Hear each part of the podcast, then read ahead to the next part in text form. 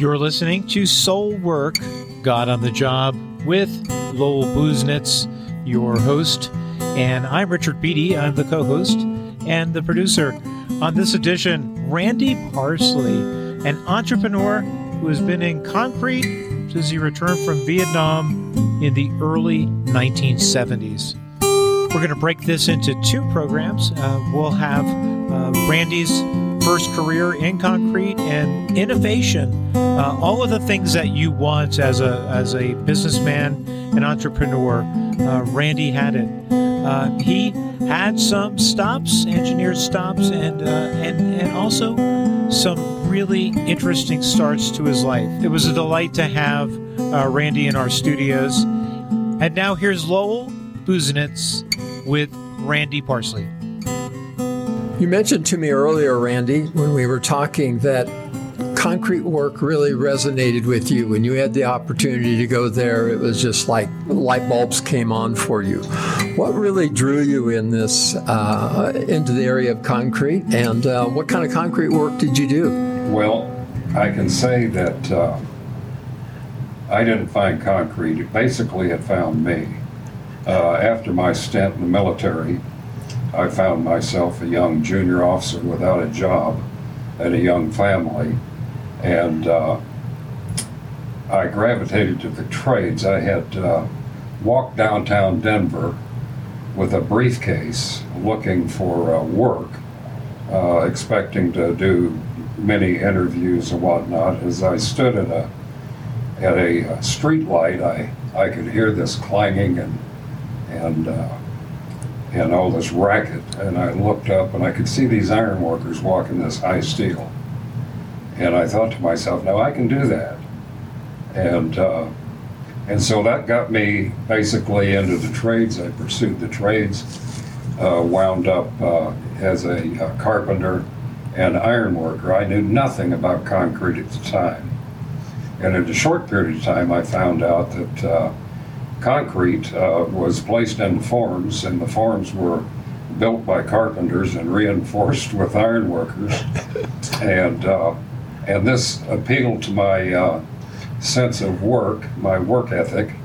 And uh, at that point in time, young men from were were there was a there was a great exodus from the farms, is, is if you will. There was no longer room for four boys on the farm and they all found themselves in places like Dallas and Denver and and, uh, and uh, other urban areas. And so work was plentiful and it paid very very well at the time. Most of the work was union work, uh, where the uh, instruction was great. You could learn a trade quickly, and for the most part, young men at that point in time already had skills developed working on the farm, if you will, or from the military and so they were terrific hands and didn't even know it. So, as I uh, as I pursued this uh, over the years, I uh, I was just absolutely fascinated with the idea that concrete that comes in two in two forms: a wet phase and a, and a cured hardened phase uh, could be fashioned into most any shape and could be made to span great distances if reinforced. I had no idea previous to my exposure to all this that concrete could uh, perform uh, in a structural capacity like that. So, so I was fascinated. I uh, I was awed uh, to a to a large degree, and uh, and so I I worked several years, about eight or nine years, just honing skills in the field, and uh, working with uh, wood, concrete, and steel, welding, and and you name it. And uh, and as my interest grew, I wanted to know more about it, and uh, and so I started attending uh, night school engineering courses and whatnot to understand how in the world this uh, this wet concrete could uh, could set up and cure and perform these dynamic functions. So the more I learned in in school, uh, the more interested I was, and I found myself devouring any bit of information I could get uh, from uh, publications such as Engineering News Record, trade magazines, things of that nature. And uh, trying to learn the best I could about uh, the strength of these materials and, uh, and why they could perform to the level that they did. Sure, it didn't take long that, uh, that I caught the notice of some of the, uh, the uh, owners of these construction companies, and I found myself uh, as a, uh, as a foreman and, uh, and then a superintendent, a bull of the woods, if you will, amongst all these roughnecks on these high, tall buildings. and, uh, and I was, I was thrilled to be there. My job at that point in time was to take what I knew and push man, equipment, material at a profit, which, which I found was a, was a difficult thing, but my prior training in the military uh, made me uh, uh, quite suited for that task. I could be just as mean as the rest of them, and so it took that kind of attitude uh, to get these tall buildings built. Bear in mind, there was no one to show us how necessarily, we had to invent our way. And so there was a mental aspect, uh, almost an intellectual aspect to the work, as bruising as it could be.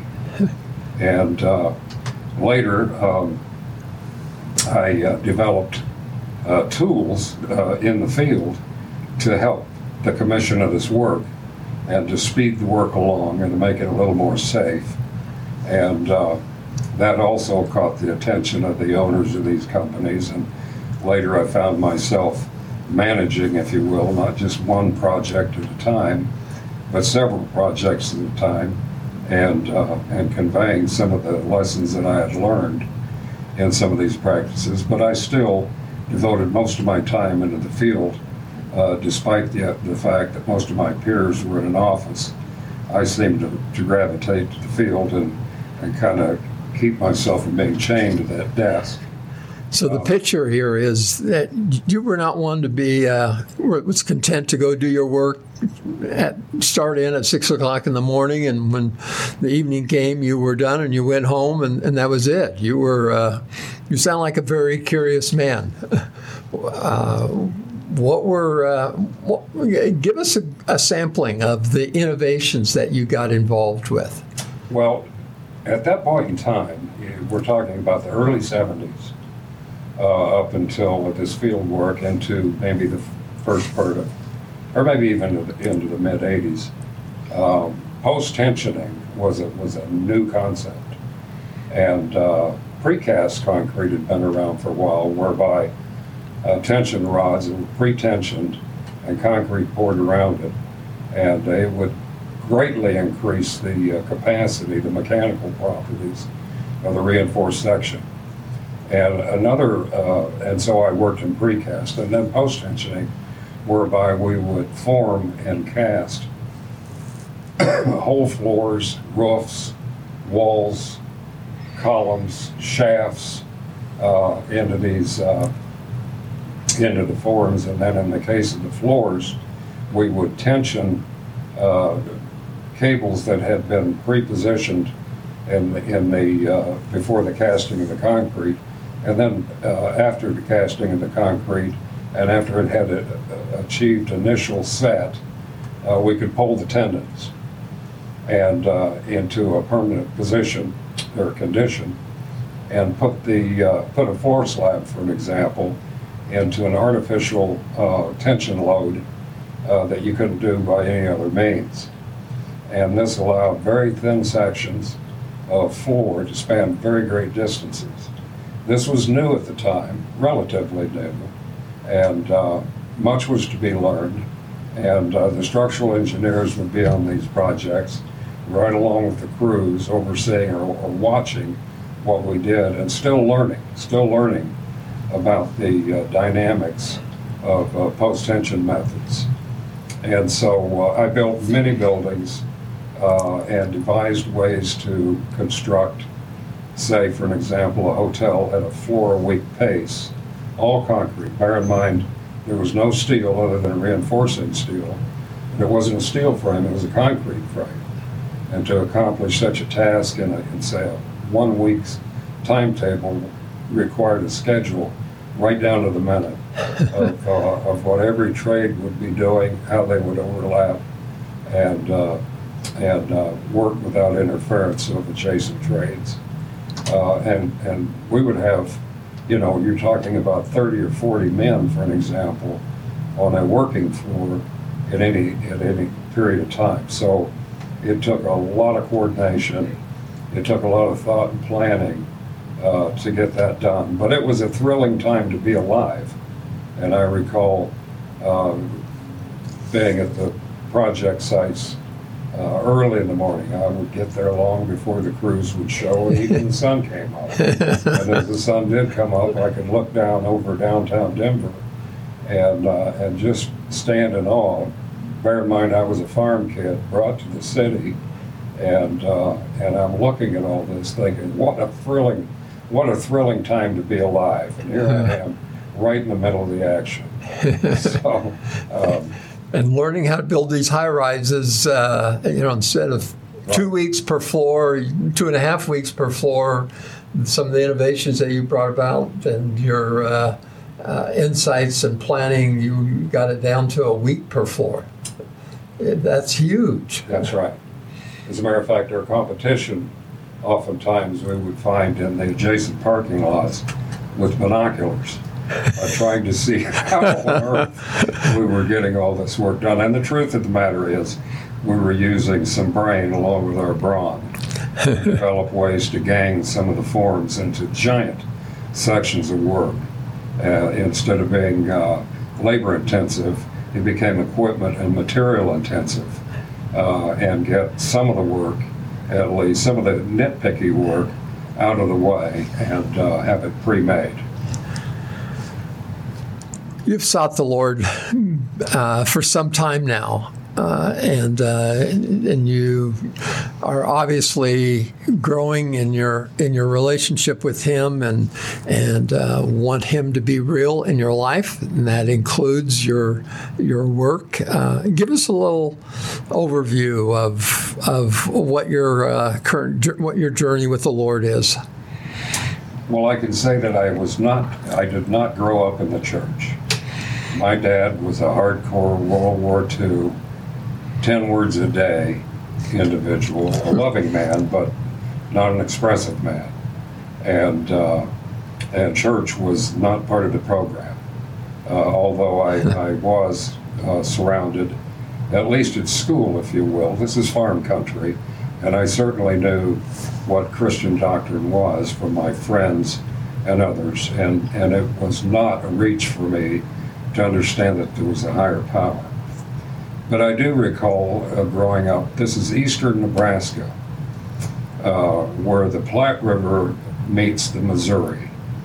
And in the 1960s, uh, it was a wilderness, literally a wilderness. The only, uh, the only moving thing besides me in the woods were the trains that would come through along the uh, Missouri River and literally cut tunnels through, through the canopy of the trees.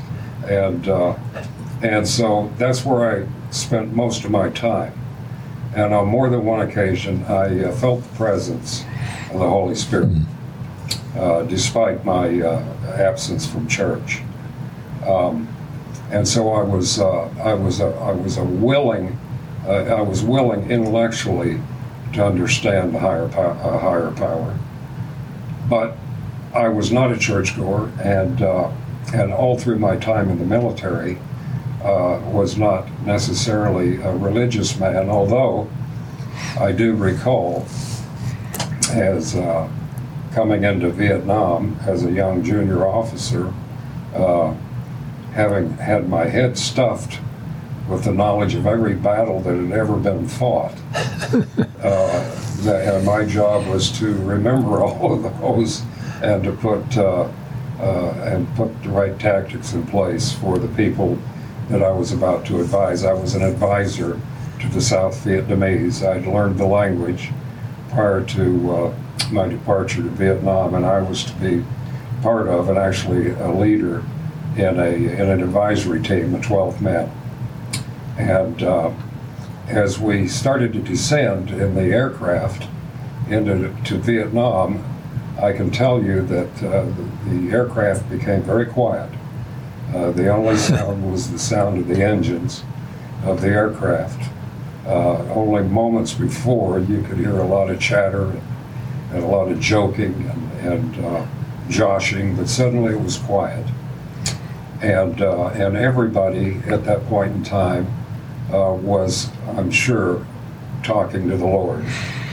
In my case, I was talking to the Lord. It wasn't, I was not afraid for my own physical life. My worry was that I wouldn't remember the millions of things that have been stuffed into my head that I was supposed to remember as a uh, junior officer in a uh, combat zone. And uh, I quickly learned after uh, being in country for a period of time that after the first shot's fired, there's really only five things to, to remember. It's good that you know the other thousand because every situation's a little different. And so each individual five may be a little different in each occasion. But there was no doubt in my mind that God had my back. Uh, I didn't know how to express that. I didn't know how to uh, intellectualize it, but I was I was aware that I was not alone.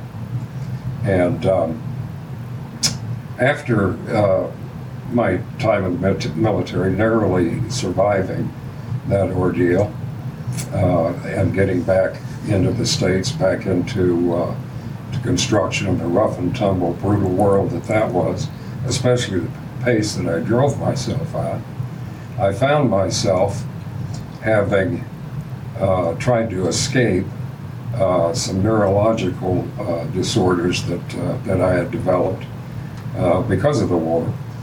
Um, that uh, I needed an escape, and my escape was work and probably alcohol, too much alcohol. Uh, that was my medication, if you will, to keep myself away from these disturbing thoughts and some of the neurological disorders that I had. And so at age 40, I was in Pacific Beach, California, a little town of Pacific Beach, and I'm at the shoreline. And uh, I had uh, I was in California building hotels up and down the West Coast for a giant construction company, and uh, and I had hit a wall. Uh, I had hit a wall. my will was not working. I had driven myself to a point where I felt utterly alone on the end of a branch, if you will. And I felt that there was no hope for me. Uh, and, uh, and I thought, this is where it ends. Uh, it's time for me to, and I had learned in the military how quickly one can end a life. And, um, but as I sat there and pondered, looking at the horizon, uh, thinking, wondering how many horizons it was to Japan or Vietnam or any of these places. I heard from the Holy Spirit, and the Holy Spirit told me in no uncertain terms that there was another way and that I was not alone. And I suddenly realized that I had never been alone. God had always had my back, and that I was incomplete without God. I found myself quickly gravitating to the church. Now, instead of de- devouring engineering data and, uh, and all this newfangled structural science, I found myself uh, deep into the Bible and quickly discovered that wisdom begins with the fear of God. Yeah. What a great story and, and how encouraging to hear how the Holy Spirit came and, and you were touched by that. So, here at Soul Work, finding God in your work, the, the, the foundational principle there is that God's already at work. We don't have to take Him to work. Uh, as you have progressed in your spiritual journey, uh, I wonder if you could share a little about how you have found God in your work as in with concrete. Well, I can say that now my work with concrete is a little different. I'm post career uh, and have been for some time, but even when I was uh, working at my career, uh, my occupation was building, and my special, specialty was concrete, and my hobby, uh, believe it or not, was concrete. Uh, I loved it. And I thought, like I said, it was a near miracle. And uh, I was fascinated with the concept of lightweight concrete, and especially the kind that was being built or being manufactured in Europe. And uh, I had uh, read about ways to uh, to do the same thing, uh, but at much less cost, and with lo- much less equipment and processes.